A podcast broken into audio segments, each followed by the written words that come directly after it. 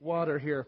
A couple of things that are uh, we're we're trying to continually keep uh, each other connected as we grow. This is kind of cool to watch this thing grow. For those of you who have been here kind of from the start from last year, uh, you look around and you see it's it's tr- tripled, quadrupled size in one year, and that's really cool. But one of the difficult things is that it's harder and harder to keep connected with people.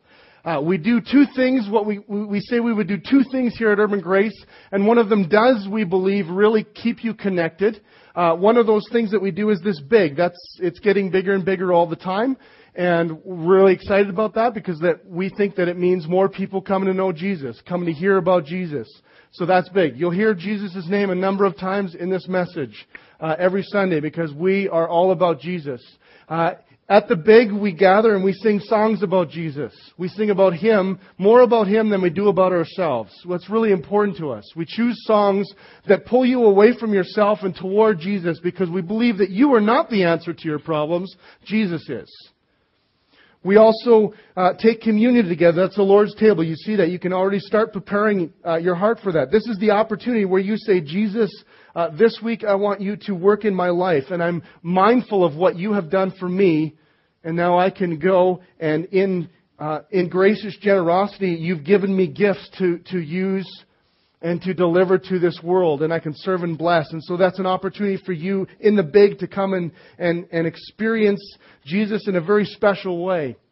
But that's not the only way that we experience urban grace. In fact, there's another way in which we experience urban grace, and the percentages have not yet come in on this, but there are somewhere over the neighborhood of 50% of what you could experience in urban grace cannot happen here on Sunday morning.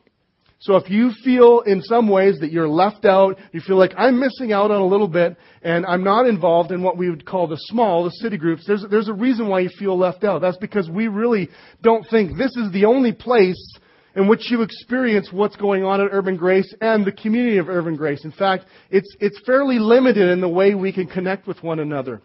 And so we have these things called city groups, and we just kind of named it small. So it's very simple for everyone to remember. If you're new to Urban Grace, this is all new for you. If you're, you've been here for three weeks, this is already the third time you've heard me say this. We do big and we do small. And so if you want to feel more connected to Urban Grace, you love what's going on here, you feel the call of the Holy Spirit, we would encourage you to get involved in a city group, and you can sign up for one uh, by filling out one of those cards and say, I would like to know more about city groups. I would like to know where the nearest city group is. We are currently in the process. We are two weeks away from launching our fifth one. Now, hear me out, friends. Last year at, in April, we had one. This is number five that we're going to launch, and we have all, every, all the statistics that are coming in are telling us that we're going to have to launch a number of them this year. In fact, we're hoping Jesus asks us to launch four more and be doubled by the year's end. So you can pray about that as well. One of the ways that we've, uh, so again, if you want to get connected to a city group, uh, just fill out one of those cards. They're called Connect cards. They actually have a little thing with connect the dots, so you like don't mistake what card it is. Um, and fill one of those out. Pop it in uh, the paint pail slash offering plates. Um, the other thing we've just kind of recently come out with to help you keep connected, to encourage people, to tell people that you're praying for them, are these fancy cards. They're postcards. Look at that. You're welcome. Those are awesome. Um, on the front, they say gospel, and they're really pictures of uh, our gospel sign all over the city because it's kind of metaphorically what we're really about. We want to see the gospel go out in all of our city, in all kinds of different places in our city. And so this is one way you can cheaply advertise and encourage somebody at the same time. So you can write something on the back. There's a little, you can't miss it. It says postage right there. It explains the gospel right there on the back of the card, you write something like, I'm praying for you. I hope, I want you to come to my church. I want you to know I'm thinking about you and I love you and, and think you're doing great. Pop that in the mail and now the whole city begins to see the gospel. See how cool and convenient that is? So these are on the back table. They are free of charge. That is our gift to you. Well, technically you guys pay for it because you guys give to the church. So we spent your money doing this. Okay? If That makes sense. Uh, so pick some of those up if you want and uh, fire those throughout the city. Wouldn't it be cool if uh, uh, was our church was known as the church with all those postcards, um, keeping the postal service in business?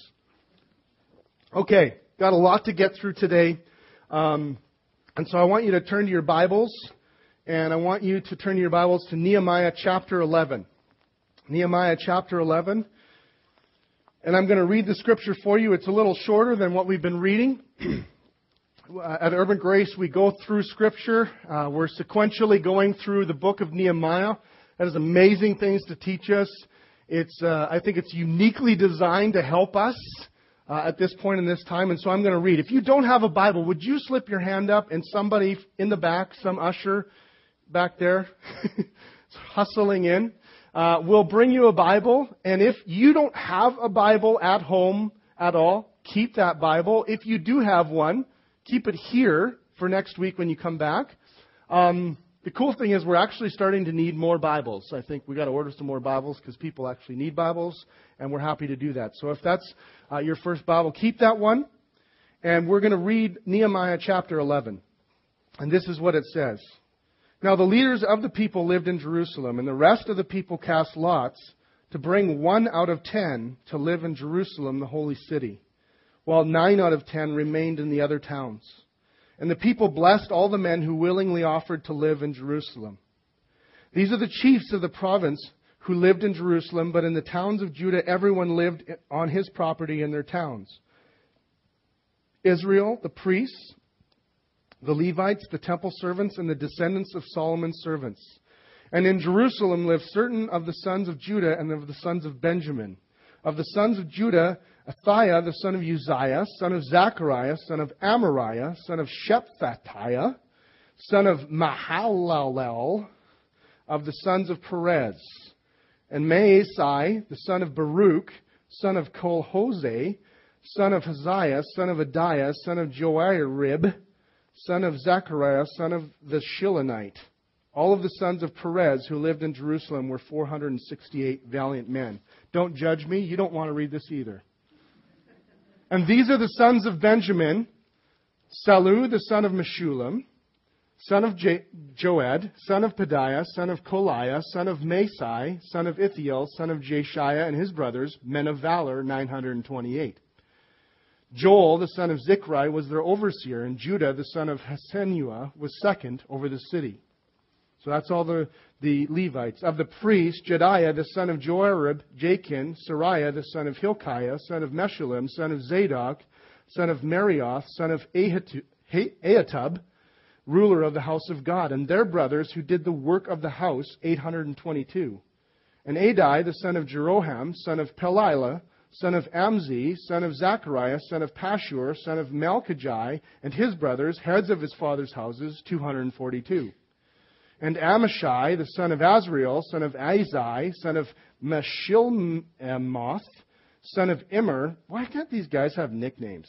And their brothers, mighty men of valor, 128. Their overseer was Zabdiel, the son of Haggedolim. And of the Levites, Shemaiah, the son of Hasshub, son of Azrikam, son of Hashab, Hashabiah, son of, here he is again, Bunny, really could have picked something else if you wanted a strong name. And Shabbethai and Jozabad of the chiefs of the Levites who were over the outside work of the house of God. And Mattaniah, the son of Micah, son of Zabdi, son of Asaph, who was the leader of the praise. He was the band guy, who gave thanks. And Bab, Babukiah, the second among his brothers, and Abda, the son of Shemua, son of Galal, son of Jeduthun, all the Levites in the holy city were 284. It's about 284 families. The gates, Akkub, Talmon, and their brothers who kept watch at the gates were 172. And the rest of Israel and of the priests and of the Levites were all in the towns of Judah, every one in his inter- inheritance. But the temple servants lived on Ophel, and Ziha and Gishpa were over the temple servants. The overseers of the Levites in Jerusalem was Uzai, the son of Bani, son of Hashabiah, son of Mattaniah, son of Micah, of the sons of Asaph, the singers, over the work of the house of God. There was a command from the king concerning them and a fixed provision for the singers as every day required. So there was a fixed busking uh, payment. And Bethaniah, the son of Meshezabel, of the sons of Zerah, the son of Judah, was at the king's side in all matters concerning the people visitors. We're almost done here. And as for the villages, with their fields. Some of the people of Judah lived in Kiriath Arba and its villages, and in Dibon and its villages, in Jekabzeel and its villages, and in Jeshua and in Moladah, and in Beth Pelet, in Hazarushual, in Beersheba and its villages. It's my favorite. In Ziklag, in Mechaniah and its villages, in En Rimmon, in Zorah, in Jarmuth, Zenoiah, Adullam and their villages, Lachish and its fields, and Azekah and its villages. So they encamped from Beersheba to the valley of Himnon, Hinnom. The people of Benjamin also lived from Geba onward at Michmash, Aija, Bethel, and its villages. Anathoth, Nob, really? Ananiah, Hazer, Ramah, Gittaim, Hadid, Zeboim, Neballat, Lod, and Ono, the valley of craftsmen, and certain divisions of the Levites in Judah were assigned to Benjamin. Now, pretty self explanatory.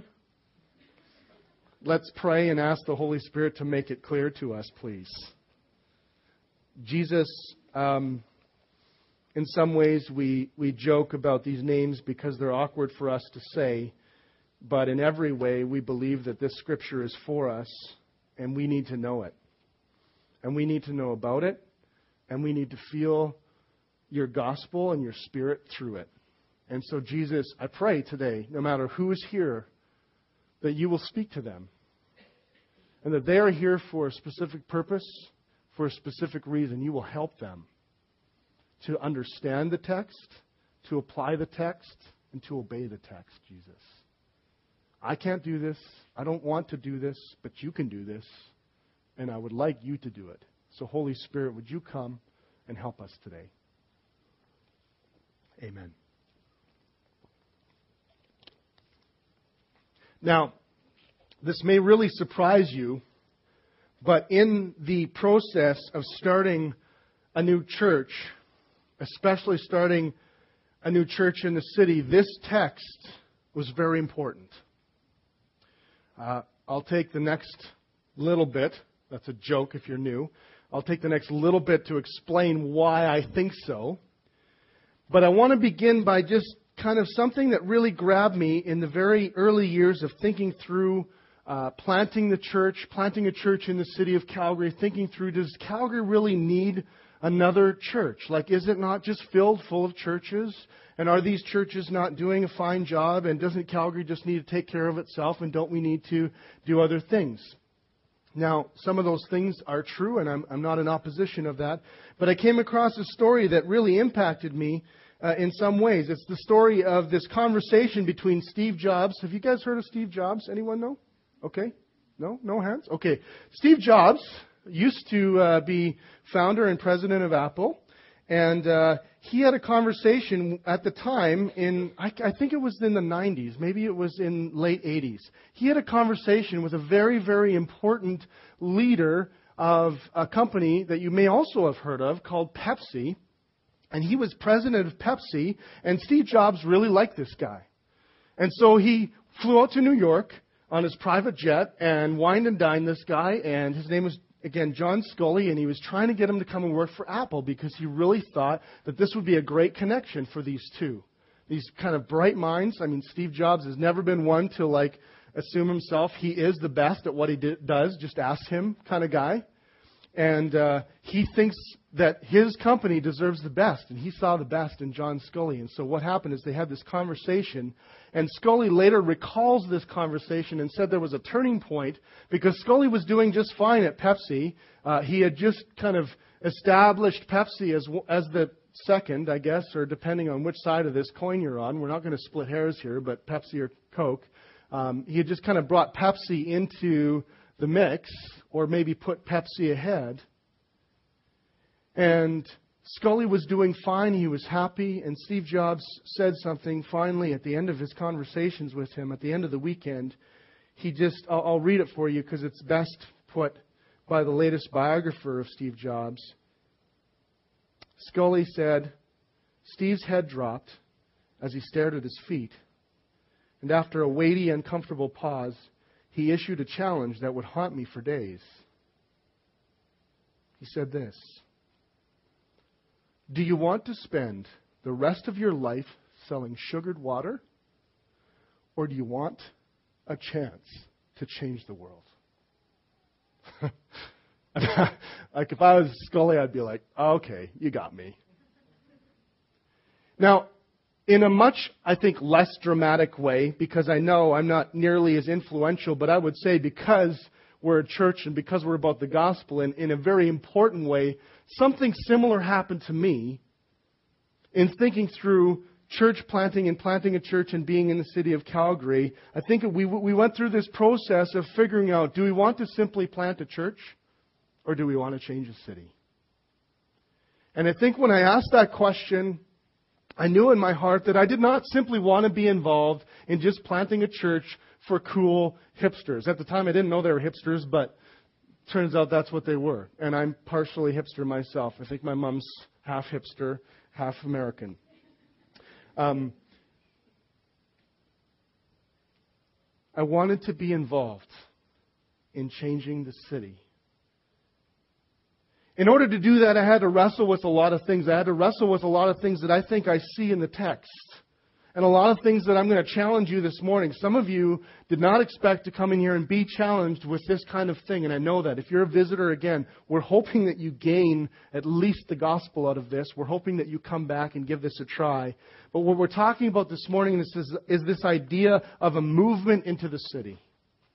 Of a movement into the city.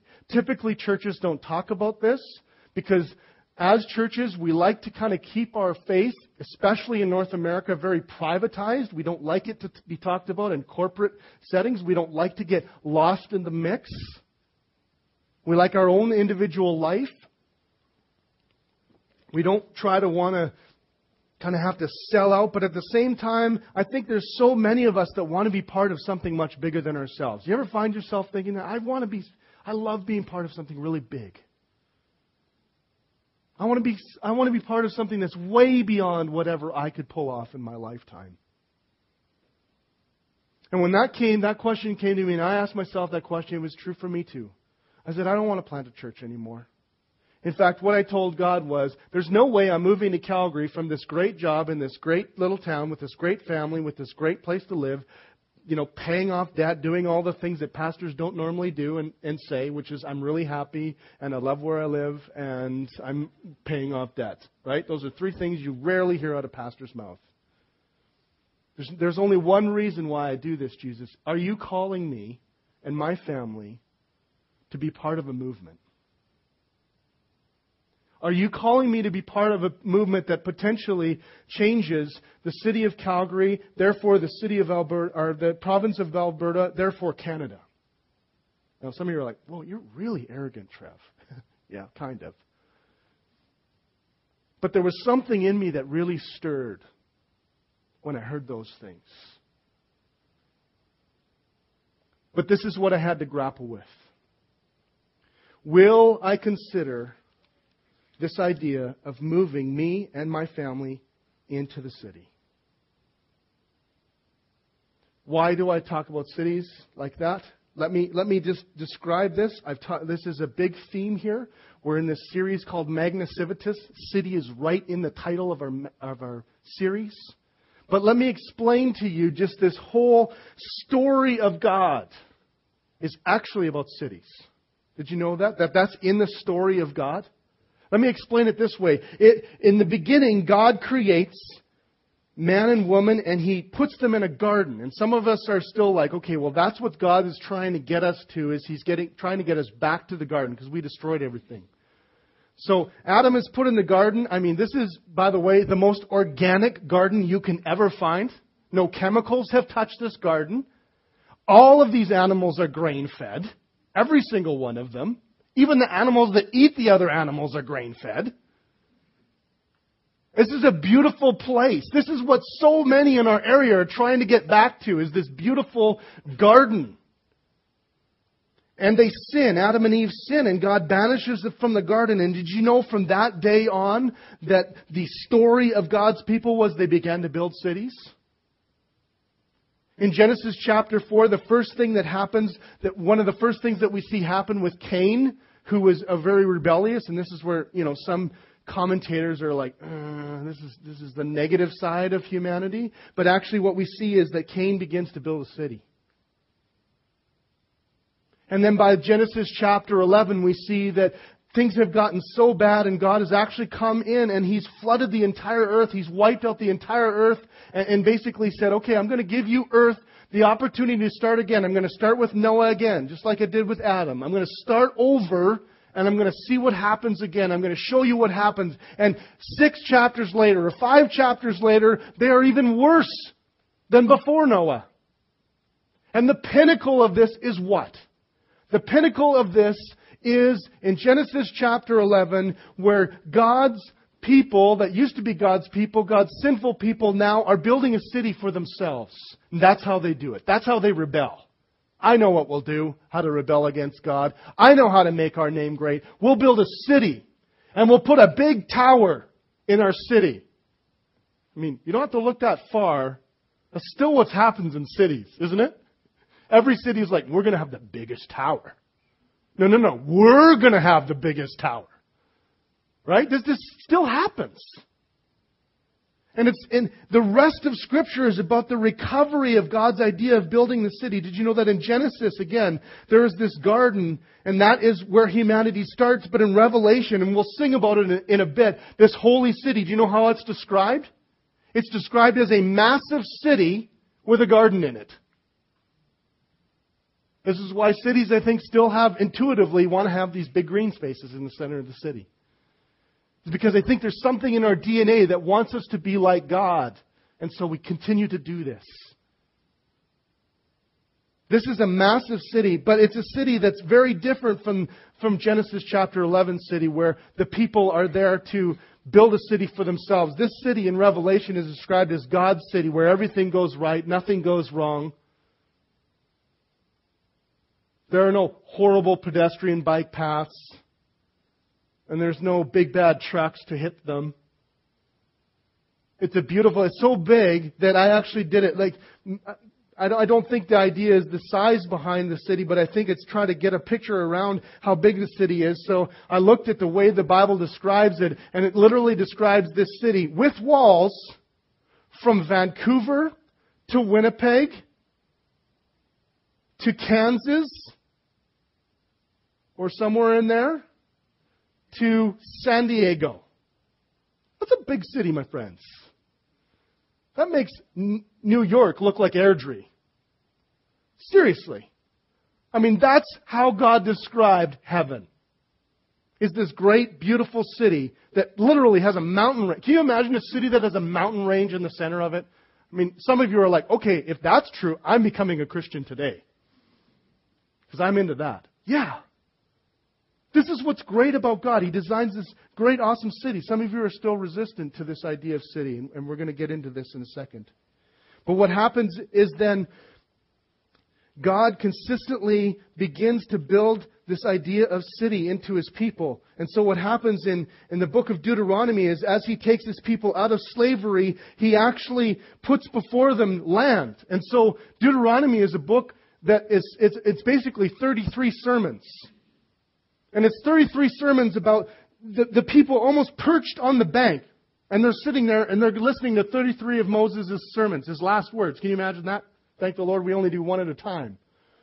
Right, they did 33. And so Moses is preaching this, and the first thing that he says is, You're going to go into the land, or what happened is, um, God said, I want you to go into the land. And so the people were like, Okay, let's spy it out. What we have in our mind Especially if you grew up in Sunday school, we used to sing this song, Twelve men went to spy on Canaan, ten were bad and two were good. Does anyone remember that song or am I totally dating myself?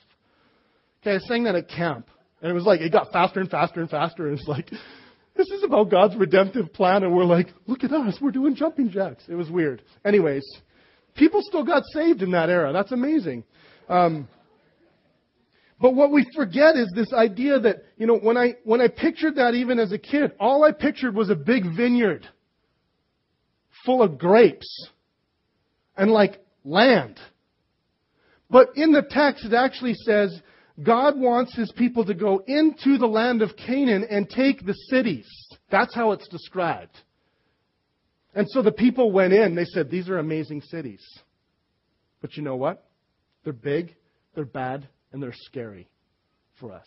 They're, they're great, they offer a lot, but they're really, they're, they're, they're really terrifying because they're, they're so awesome. And, and God actually holds them back and He says, okay, your generation's not going to get to do this. The next generation is. And that's why there's such a long time of waiting for God's people to move in. But you know what He wants them to move in? The cities. So then they begin to build cities, and they finally build this great city called Jerusalem. And what happens is the same thing that happened later on is what's happened in Genesis chapter, excuse me, chapter 11, where the people begin to depend not on God, but on the city. And how this idea of this city is awesome, the city is great, the city is for me, the city is about me. And God said, wait a second, I gave you the city. You don't worship the city, you worship me in the city. And the people are like, no, no, no, we worship the city. It's awesome. God says, don't do that.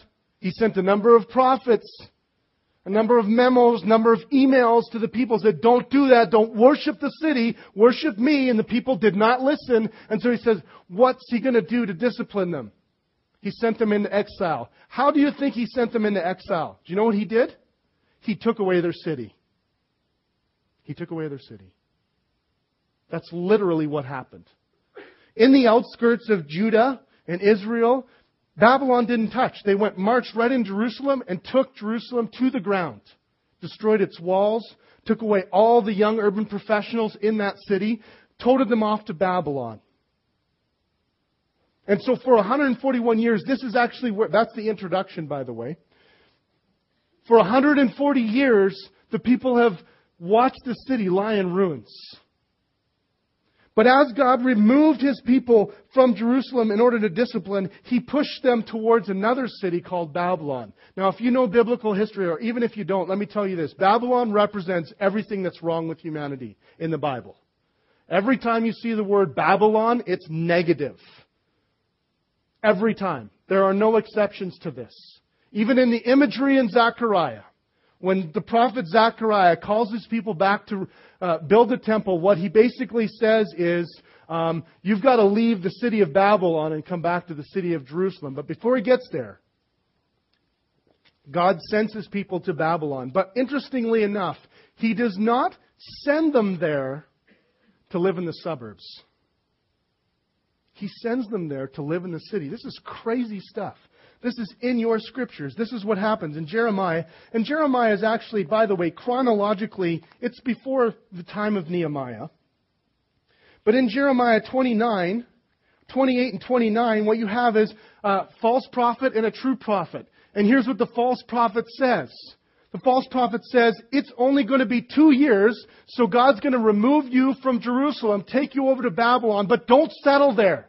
Don't buy a home. Don't get involved in community life.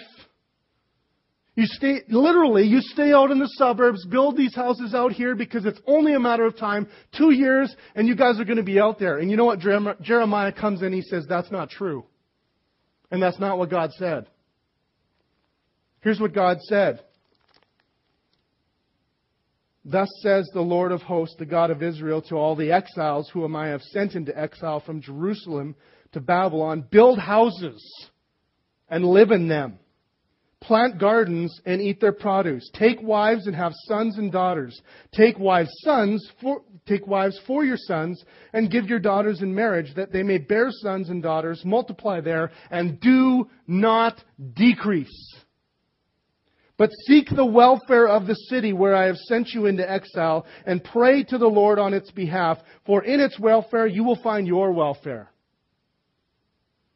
For thus says the Lord of hosts, do not let your prophets and your diviners, those are people who tell the future, who are among you deceive you, and do not listen to the dreams that they dream, for it is a lie that they are prophesying to you in my name. I did not send them, says the Lord. And this is where we get the coffee cup verse that usually shows up at graduation on every graduate's mug who's grown up in a Christian home. For thus the Lord, thus says the Lord, when 70 years are completed for Babylon, I will visit you and I will fulfill you in my promise and bring you back to this place, for I know the plans I have for you, declares the Lord. Plans for welfare and not for evil, to give you a future and a hope. This is an amazing thing. Later, Jeremiah goes, and by the way, that false prophet, he's not true. And I know he's not true because he's going to die. And two years later, the prophet dies. Or that year, he dies. It's an amazing thing. And so even as God takes his people and disciplines about this, about this city, he moves them over to the opposite city and he says, I want you to become worshipers of God here first. I want you to develop your concept of what it means to be a missionary in this city over here in Babylon, the enemy. And once you've become really good at building up this city, I want you to move back to Jerusalem. And 141 years, that's exactly what happens. Nehemiah hears from God, and God says, Go back to Jerusalem and start rebuilding that city. This is fascinating to me because I think this is, this is very autobiographical for me too. Because at one point we lived in this city and we did not think this was a very suitable place for a family or a suitable place for ministry and we wanted to get uh, as far from the city as we possibly could but still benefit from the city. So we moved to Bowden, which is a great place. And four years later, God had us right back, almost in the same neighborhoods. We literally live blocks from where we used to live. Because God changed our hearts about the importance of the city and what He's doing with cities. So let's, let's go through this a bit. Um, and, and, and this is kind of the first thing I see um, I'm going to take more time on the front end of this and less time on the back end of this. So uh, hang tight. It's not, they're, not, they're not even points. But the first point we see in the text is where you live matters. Where you live matters. I'm talking a lot about the city, but we have to do some things here if we're going to talk about the city. Uh, what we have, the first two verses is an explanation of how the city of Jerusalem is repopulated. So what has happened is Nehemiah has come in to the city and he started this rebuilding project and the temple is already built. The temple represents the place in which God's presence emanates from. That was the center point. But the presence of God emanated from a city. And so this temple has been rebuilt and then Nehemiah comes in and he is part of rebuilding the, the, the walls and that finishes in about chapter 6 or 7. And so the wall is kind of rebuilt here. We tried to rebuild the wall. Okay, that's our rendition of a rebuilt wall. Okay? Don't judge us. But there's more work to do because something else has to happen. In chapter 7, basically, Nehemiah gives us an idea of what's happening. The walls are rebuilt, the temple is rebuilt, but there's no people yet. It's not really a city until there's people in it. That's what Shakespeare even said that he said, What is a city but the people? So you can build a temple, you can build walls, but you need people to really make it a real city. And so Nehemiah understands that if we are going to be an influential piece of the puzzle to proclaim God's glory and to show people the true God and show people how to worship God, we're going to have to populate this entire city that where the temple exists so that we can have a place in which the worship of the true God of the Bible emanates from. And he understands this idea of the ability to influence the entire culture based upon what happens in that city, and that's exactly what happened. That influence and that, the way that that city even works today is still influential. Did you know that? There's still a heavy concentration on the city of Jerusalem. I don't know if you've noticed. There's still people fighting over this is our city. It still happens. You know, we, I sometimes throw this phrase out there when I'm, when I'm saying goodbye to someone. I say, peace in the Middle East, and then I intuitively think, it'll never happen. The reason why I don't think it will happen is not because I don't believe in peace or that it should be uh, attempted, but because I know that when you believe that's your city, you'll die for it. And if you'll die for it the fighting will never stop. It's still an important city. Calgary's kind of like that for me and in our province and in our country. Calgary is an influential city. Calgary is on the stage to be an even more influential city as it continues to grow. Some are already calling Calgary an economic capital in Canada. There are already books that have been written that say that Canada, just like Toronto used to be a major influencer in all of culture in Canada, that Calgary is set to be this kind of a city. Now, that's speculation, of course. We don't know. That's up to Jesus. But we believe that He has called us here for this time. What do I mean by a city?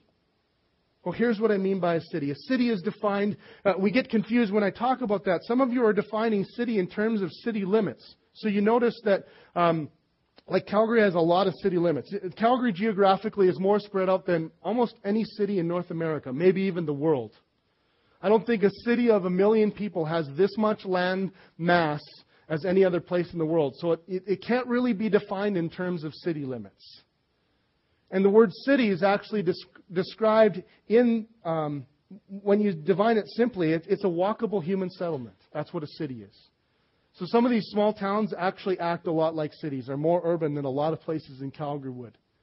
So by walkable human settlement, we're talking about a place where in a 10 to 15 minute walk, you can live, you can eat, you can buy your groceries, you can go to school, and you can work, and you can recreate in a 10 to 15 minute walk radius. I mean, you don't really need a car for it. That's what really defined, has always defined a city. And now often we're defining cities in a very different way. And it, this is more of an art than a science, just so that you know. Like, there are some definitions that just don't work here, and that's fine. It's a work in progress. And so when I say city, even the city of Calgary, I'm, I'm going to specify this for the purposes of helping you understand how this works. And we would call it, we've changed it to urban core. You know, I talk about this a lot. The urban core of Calgary. We say basically urban core is about 16th Ave, a little bit beyond. It gets fuzzy over there. It's about Deerfoot Trail, it's about Crowchild Trail, and it's about 17th Ave and a little bit beyond. That's about urban core for us, as we would understand it. Those are, that's just all walkable in there. After that, you start to drive, and when you start to drive, you start to get cars, and when you start to get cars, you get less community and you get further away. And it gets less urban, less cityish. But even in that definition, as we've kind of studied, we've realized, you know what, if you go over to Bowness, it's very much like a city. And if you go over to Westbrook, that's very much like the city too. And if you go over to Forest Lawn, that's very much like a city. And if you go kind of down and, and, and tr- trickle down towards the Chinook Center, that's also kind of like city. And so it's, it's, it's hard to define, but what I want to kind of, I want to like make your definition of city a little bit smaller than simply, you know, 22x. Okay? And there are reasons for that because as you move outward, there's a different kind of lifestyle, different kind of mindset, different kind of influence, different kind of ability to influence. It doesn't have the same influence. Uh, let me explain it like this. Like if we have an 80 person church in, you know, south of 22X, I just don't think it gets the kind of opportunity that it does with, with it being here located. I don't think that even our city groups, if we located them all outside the city, I don't think we have the same kind of influence. But inside, I think we have what I would say disproportionate influence. Meaning we don't need that much, but we have a much greater influence for our city. The other factor of cities that, that define cities is there's two factors, which would be uh, density and diversity. In cities, and in urban cores, you have uh, more density than anywhere else in the world and more diversity than anywhere else in the world. And you guys know this. All you'd have to do is walk outside and you, you're like, okay, pretty diverse and it's a lot denser than my life in Bowden, that's for sure. Even in my very neighborhood, there are three condos going up. As opposed to the way I, I was involved in construction, so I watched a lot of the suburb communities kind of pop up. And I realized when those suburb communities grow, they grow geographically when they grow population wise. Not in my neighborhood now. Things are getting smaller. People are getting closer together. Okay, why am I saying all this? Some of you are already tuned out because it doesn't feel like this is very much about the gospel. And this is why I'm saying all of these things, is because uh, uh, even a writer uh, by the name of John Dennis, uh, who just, a book just came out, I just got it this week. It's called Christ in Cities. We're going to have it for sale on the back table in a bit. And he says, really, the reason why we need to pay attention to this is because this is happening everywhere in the world. In 2010, it was the first time in history where more people lived in cities than in the country. Did you know that? That's never happened before. And yet at the same time, he's saying the gospel is so badly underrepresented in these cities. It's terrible. That there is a unique opportunity. There are more people than ever that have lived in cities, and it's almost like there are less Christians than ever in cities. I bet over half of our church does not live in that urban core. It took me almost two years of living in Sunnyside before I met another Christian who lived in Sunnyside. And I meet a lot of people in my neighborhood. And many of them didn't even know what a church was and, and, and did not have kind of an interest in it. And John Dennis says cities, first of all, the reason why we need to pay attention to this is cities are filled with people that God loves. There are lots of people here in the urban core who Jesus loves deeply. Secondly, he says this the gospel is the only message to save anyone anywhere. Did you hear me? The gospel is the only message to save anyone anywhere. He's saying if you don't have a firm belief in the gospel, don't even make an attempt at wrapping your head around this. Thirdly, he says cities now represent more than half the world's population. I just told you that. Fourth, cities are massively underrepresented by gospel belief. And so here's what I'm asking you to consider. I'm asking you to consider, like we see in Nehemiah chapter 11, verses 1 and 2, would you consider moving into the city? I said it.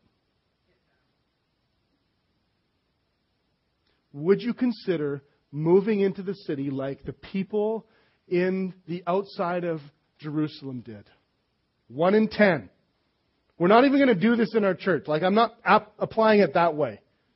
Our ushers have not been instructed to have like dice on the way out and you roll the dice and one in ten of you has to stay here. It's not what I'm saying. What I am saying is, would you consider it, please? The city core is vastly underrepresented with the gospel. There are just not enough people here who firmly believe that Jesus Christ is the answer to everything. And they need neighbors who believe that. Do you need Christians in the suburbs in the country? Yes. Please hear me say that. I've repented of not saying that because I know how deadly that can be. But what I am saying is, please consider it. What are your objections? I've come up with four of your objections. Okay, number one, the city is too dangerous. I've heard this. I mean, when we moved to the city, People literally said to us, I would never do that to my children. I was told that to my face. I would never do that to my children. I was like, well, thankfully they're not your children, so see you later. No, I didn't say that. That's really rude. Scratch that, guys who are putting this on the internet. I didn't say that. That was stupid. Okay, I'm repenting as we speak.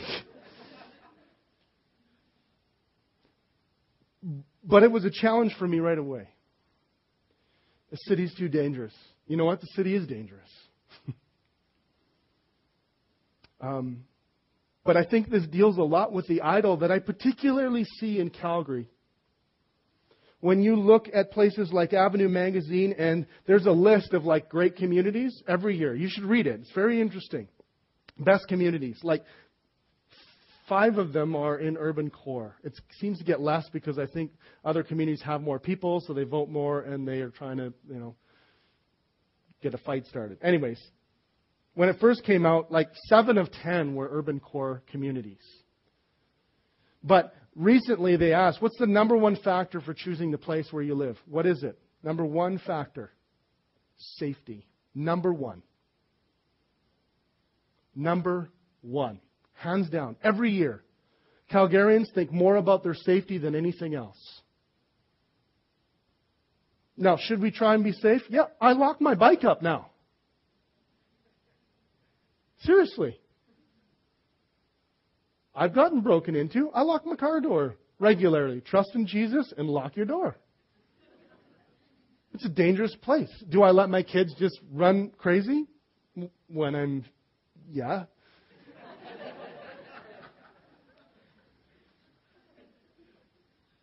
It's, it's a dangerous place. What's interesting is that as we have um, as we have learned, what we've noticed is it's it's really, to be honest, I, this is not statistical, but I don't feel like it's any more dangerous than anywhere else, especially Calgary. Calgary's not built this way. We don't have inner city, really, in the same way that many cities do. So I think actually it's less dangerous than the average city. It is dangerous. Everywhere is dangerous, by the way. I lived in Bowden, town of about 1,200. It was the only place in Alberta that had a seven year old abducted in a 1,200 person town. On the bike path that I traveled with my little Dinah regularly. Same bike path. I think everywhere is dangerous.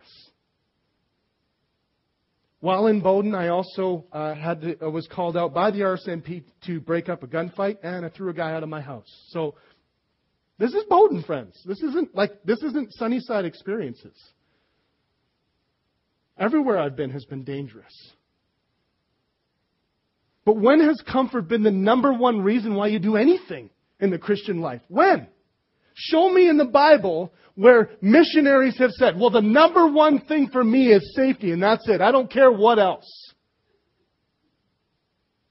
You'll never find it. And it's a cliche, but honestly, following Jesus is the safest place you can be. That's what we actually believe here. All I'm saying is put your money where your mouth is. Do you actually believe that? You believe Jesus could keep you safe? Do you think he could protect you in this? Okay, first objection. I know it's a big one. I know I'm touching buttons. Some of you are crying right now inside. I know it. Second the city's too fast. This is a big one. Cities, is, is the city not a fast place to live? Like, is it not fast around here? Some of you don't even want to drive in the urban core. Well, it's probably because we're not, I don't think cities are designed for people to try and drive them. That's what Calgarians don't get. In every other city in the entire world, they're trying to, like, not drive in the core, but in Calgary, it's like a right. I must drive with my SUV Hummer around. And how come parking's so expensive? Did you know that's, that's not a normal position of life anywhere else in the entire world? Most other cities in the world, especially the larger ones, people are trying to not have cars because it's such a pain. But it's fast here. Life is fast. I'm still waiting for the lull. It's, it's fast. I mean, things happen here really fast. Not because I like it either. Thirdly, the city is too expensive. How many have had this objection? Anybody willing to say that the city's too expensive? tell you it's expensive here. I'm not even kidding. We moved from Bowden to uh, urban Calgary in the same. I think I think we had less square footage here, and we doubled our rent basically, doubled without a yard. We live in a, about a 1250, 1300 square foot duplex with no yard. I had the study church, your church office was in my bedroom for three years. I just moved it out three weeks ago, four weeks ago. There's still some books in my bedroom. My children climb the walls in my place at times. It's small. It's expensive. I remember hearing the story of Tim Keller when his, his challenge was uh, called to plant a church, and, and someone just told him, It's just expensive. Just get used to it. Just stop fighting it. It's just going to be expensive. It's going to cost more. Again, show me an area of the Bible where God said, That is too expensive for you to do, don't do it. Did you know when they're in the desert and he, he said, God said, I want you to build me a place. He said, find me the best stuff you can find. Find me the most expensive materials on the face of the earth and build my tent in the desert with it. You don't have tent, but I do, and it's got the most expensive material. When has money ever been an issue for God? I'm not even kidding about this, friends. When has that been the only factor? Is it expensive? Yes, it's expensive. So is your trip to Mexico. So is your third car. So is owning a home. So is owning enough computers and TVs. It's all expensive, friends. I've never once heard someone who's is like, oh, I don't know, I don't know if we should put another couch in or not. They're like, this is a right. Now, is having a big home a sin? Not for me. Well, maybe for me, maybe not for you. But again, I'm challenging this. When is the expense of something the only determining factor? The only one. And some of you are making your entire decision upon God's call on your life to be involved in the city because you can't get over this. And you think it's your money. It's not your money. It's God's money. He said you could borrow it. Tell you, this is a big hurdle for us. I still don't know how we did it. My father in law sitting there, one of the ways we did it, we had to live with him for two, two months. That wasn't our plan, and it wasn't his plan. Because we had to shift it around, because it was not real, it was, this is not easy. It's expensive, it's still expensive. I don't know. I, I came to this city with no people, no salary, no church, no skills somehow paid for an apartment, duplex in the middle of a city. How did I do that? I didn't. Jesus did. That's how. Consider this. Fourth objection. This really ties into the city is expensive because the city dwellings are too small. It's interesting. Someone was talking. I, am trying to do this statistically. There's, we have some people in the, like the the architectural and real estate world in our city. And so this is, this is kind of from them. But a 2,000 square foot house in the edge of the city goes for around 300 to 350,000 dollars, 2,000 square feet. An 800 square foot condo goes for roughly 250 to 300,000, maybe in the 350 range. In other words, honestly, cost isn't the issue, space is. Uh, also, owning versus renting is. We live in a, in a province where we it's a it's a right to own. I mean, I still felt like at the, I'm almost 40. I don't own any property yet. I am abnormal in Alberta. I know that. I understand that. I'm not abnormal if you look at the world stage, by the way. There's lots of people in the world in their 40s, very successful, who don't own anything. They rent. And this is one of the idols I think we worship around here. And one of the things I think we worship is our space. I mean, ask my wife. This is not easy. When you have Eve as your daughter, an eight by six bedroom is not enough. Ever.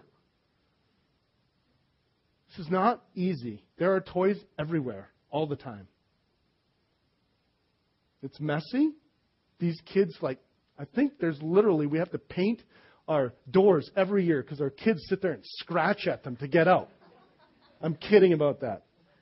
Okay. We don't, there's no scratch marks on our door from our kids.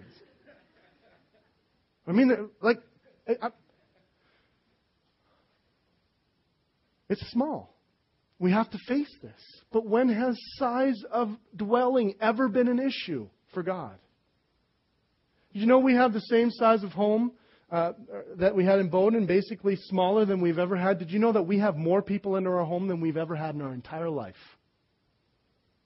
Our home gets used every single week. We often fill it up with 15 people. We regularly have 20 people in our home. We don't live in a house. We live in a duplex, a fourplex. It can be done. Anyone who's there also knows, like, this has kind of become fairly normal for us, too. It can happen if Jesus is in it. So let me ask you do you need space because you have stuff that you don't need? Is that why you need space? Do you need space because that's what the person next to you, your family member, says that's what you need to do to grow up? Do you need space because that's just what I do? I would say, honestly, it's a blessing having smaller spaces. I don't, I'm a stuff guy. I struggle with this, collecting stuff. I think this is why Jesus called me to the city. You can't have stuff in the city. You're just not allowed the toys that everyone else has. I've got like a fishing rod and a bike. And even that bike is like, it's literally on top of my water heater because there's no space for it. Don't tell my landlord. This is not. It, it's, it's good for me that I don't have stuff because you know what? At the end of the day, at the end of my life, one of the things I'm not going to go is, man, I wish I had collected more things. Have you even, like, how many of you have moved? How many of you said when you moved, how did I get so much stuff? Anyone said that? I have too much stuff. I got to get rid of it. You know, it's, it's funny. The same, the same argument for like, I need more space are the same people who have garage sales. Getting rid of their stuff. I'm just challenging this, friends. I'm just challenging this. This is actually a movement everywhere else in our country but Calgary. Vancouver is starting to sell 400 square foot dwellings. And you know what those people say? My quality of life has never been better. Because I don't think about stuff all the time. I go outside and spend it with people in the beautiful parks that are bigger in the city than they are in the suburbs. My kids go outside and do things. Like we go for bikes regularly because there's nothing else to do in our house. And it's so good. You know how many people I meet in my neighborhood because I'm on a bike ride with my kids? That's like my main missionary moment. It's like, oh, Trevor, you're out with the kids again. How cool. Like, like it's not, don't view it negatively. Please. Lastly, the city is hard. I like it easy. How many of you, is this is you? It's hard work, friends. It's hard. You have to give up things that you don't like giving up. You have to spend time next to people you don't really like. You have to watch out for your safety like you've never watched before. Your stuff addiction is challenged. You meet people you don't agree with all the time. It's way harder. It's way harder, friends. Don't kid yourself. It's not the easy ask, this is the hard ask. But again, what I noticed is that as the city was a harder place to live, what I discovered about myself is I thought I was much more spiritually in shape than I actually was. You ever discovered this about yourself? You think you're in shape, and then you have a job, and you're like, I am out of shape. Like, I, w- I thought I wasn't too badly out of shape, and then I had an office on the third floor with no elevator. I found out very quickly what kind of shape I was in. So was, people would be like, what? Where are you running from? I'm like, I'm not running. I'm just climbing up the stairs to my office. I found out that when I moved to the city, I was way more spiritually out of shape than I had thought. I didn't think I had, I thought I had a great prayer life. I've never prayed like I prayed here. Hey, babe, like we've never prayed as a family. Like, because you get desperate when it's hard, don't you? Like, Jesus, please, you better show up because we're dead if you don't. It's a hard place to live, but I tell you what it will do. It will put you in spiritual shape like few other things. It'll cause you to, it'll cause you to think about all of your idols, all of your dependencies, like hardly anything else I know. I mean, I love a challenge. I'm the guy who wants to risk. I cheer for the underdog. I want the I cheer for the team that's down 50 points because I'm like, oh yeah, I want a I want a real challenge. But I had no idea what kind of challenge it was to live in the city. I had no idea how hard it was. And anyone that has done this in the past three years will tell you exactly the same thing. It is hard. But it's good.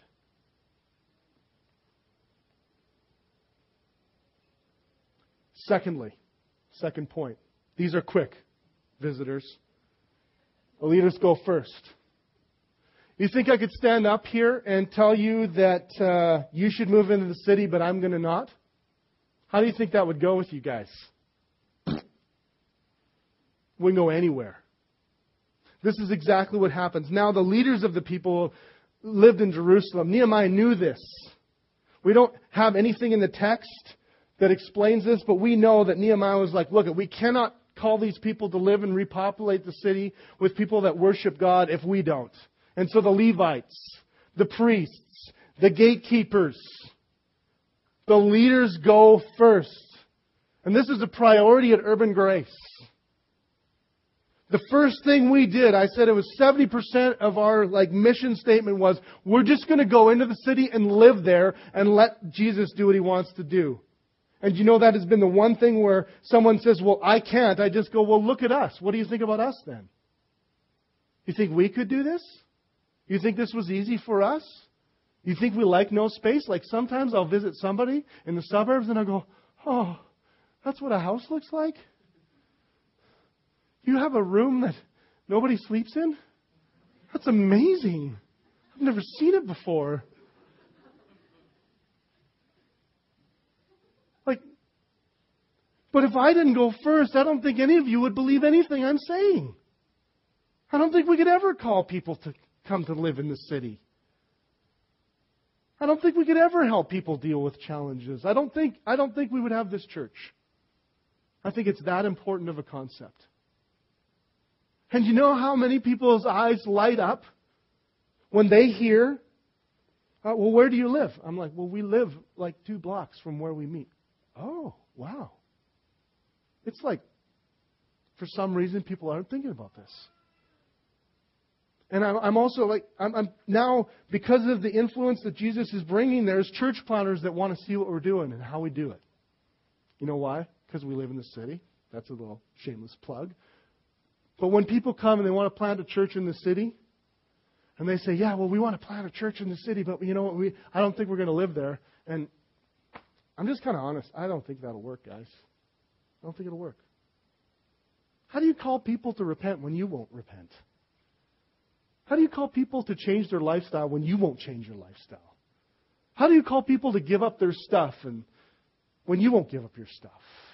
How do you call people to trust in God when you won't trust in God? It doesn't work. And this is a repeated theme in Nehemiah, isn't it? The leaders go first. The character of the leader matters. And so we've been very careful. Even in our city groups, we've said, leadership, you got to you got to think about this. Now we have two city groups that are not in what we would call the city. Do you know why? Because we're just collecting people that are already coming from the outside. I mean, this is amazing. We have people from Cochrane. We have people from Airdrie. We have people from Sundre, We have people from Okotoks. We have some people from Strathmore. I mean, this is crazy to me. So we're, we're, all we're doing there is just collecting the people that are already coming. But we've said one thing we can't have you do is fight us on this. And if you want to be a leader, you got to know you're, you're having a city centric focus if you want to move up in leadership at Urban Grace. Because it's so much of part of our DNA. We won't, we won't have fighting on this. There's no way. That's because we believe this principle. We can't ask people to do this if our leadership won't do it. And lastly, it's a group project. Some of you right now are like, oh, crap. We're going to sing songs, and all I'm going to think about is plans for this and this and this. Let me just put you at ease. You know what happens in the text here is one out of ten go. Not nine out of ten, one out of ten go. And you know what happens? And the people blessed all the men who willingly offered to live in the city. Do not blame me. Don't. Don't move then. Don't move if you're just going to blame the pastor and blame the church. That's not a willing move.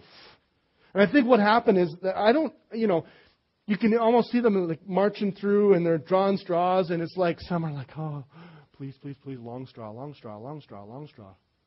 Don't make me move to the city. Don't make me. Move. And there were some people that, you know what? I'm already there. I'll take your short straw. I'll do it. And, and the people were like, sweet.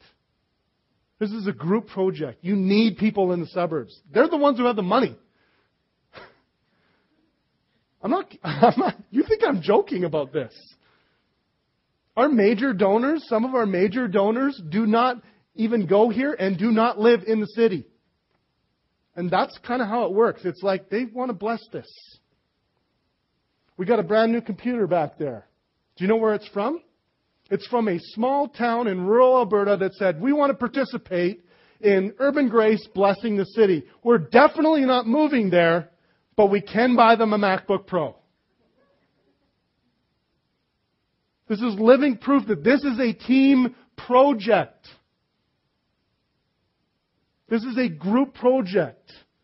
If you feel called to live where you live, that's awesome. Stay there. But remember to support everyone that does.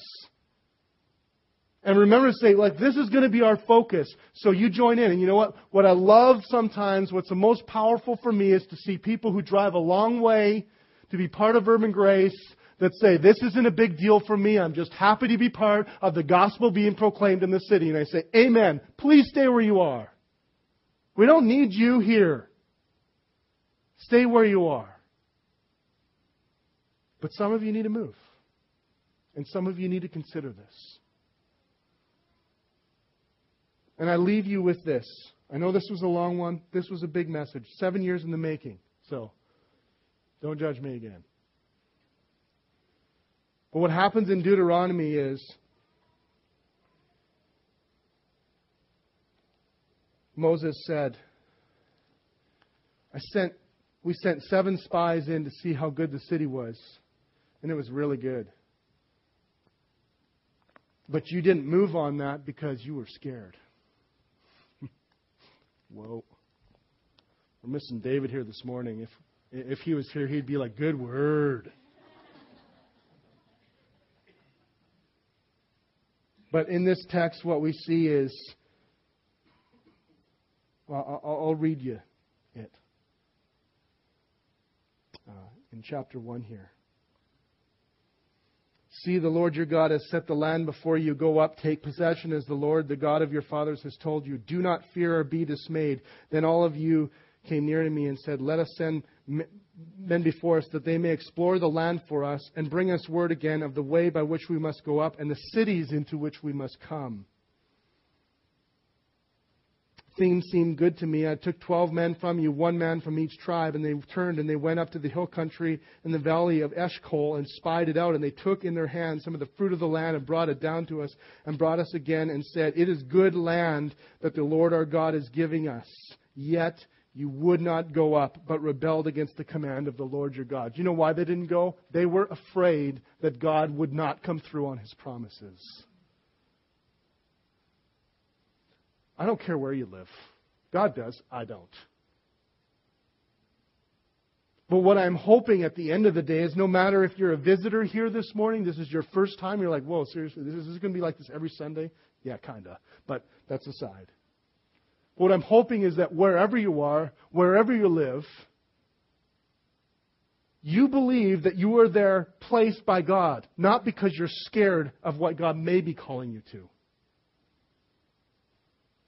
And that's what happens in the book of Colossians. As Paul ends his time with the speaking to the Colossians, this is what he says to the Colossians. He says, The same way you believed in the gospel, continue believing and living in the gospel. This all I'm saying is the same way that you trusted in Jesus at the beginning of your Christian life is the same way you have to continue to trust him in all things, including where you live. And can he provide? It's no different. Jesus did not, by bringing us into the city, ask us to do anything that we had not already been wanting to do. That is, trust Him with everything. It just kind of forced the issue a little bit quicker than we expected. And so let me just leave that with you. There's not a sign up sheet for those who are coming in.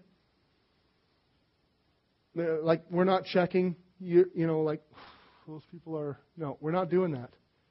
Because we don't need to. Jesus has got this covered. He knows. Some of you need to simply repent of your hatred of the city and your resistance to the way that urban grace is focused. Some of you need to repent of your comfort. All of us need to repent of our pride. And the way we do that is simply by looking at the cross and remembering that this is what's so great about Jesus. He said, I'm going to find the worst possible place I can find in the world. I'm going to go into this, into the world where there are lots of sinners, there's lots of sin, people hate me, and I'm going to go there, I'm going to live with them, I'm going to be their Savior, I'm going to save them, call them to repentance, and teach them how to live on a mission for me and how to be involved in a city building effort called the Kingdom of God. And so as you come to the table, remember that the call that we're calling you to is not more than the call, than what Jesus has already done for you. You can't pay God back with all of your sin by moving into the city, friends, and don't you dare try. It's not worth it. Just see what Jesus has done for you. Ask Him, are you saying this to me? Are you calling me, Jesus? What are you calling me to do? In the beginning of Nehemiah, there is this idea that sometimes God calls people to walk away from things that are very good. I think it takes more courage to walk away from good things than it does from sinful things. And so don't think like you're making this in isolation. Just remember, Jesus walked away from the best place he knew, heaven, to come and live on this earth with you, to incarnate with you in your cities so that you could hear about him and join him in the holy city one day. Some of you, that's all you just need to hear. And so I call the, the band up. Would you guys come up and lead us in singing? And as we sing, think through these things. Be thankful. It's our tradition simply that the first person up breaks the bread and you take. If you're not a Christian this morning, we just ask that you don't partake because this is for those who believe that Jesus is like this, not for those who don't. But become a Christian and then partake. And there will be some people up here to pray afterwards if you need to. Tom, I'll hand it to you.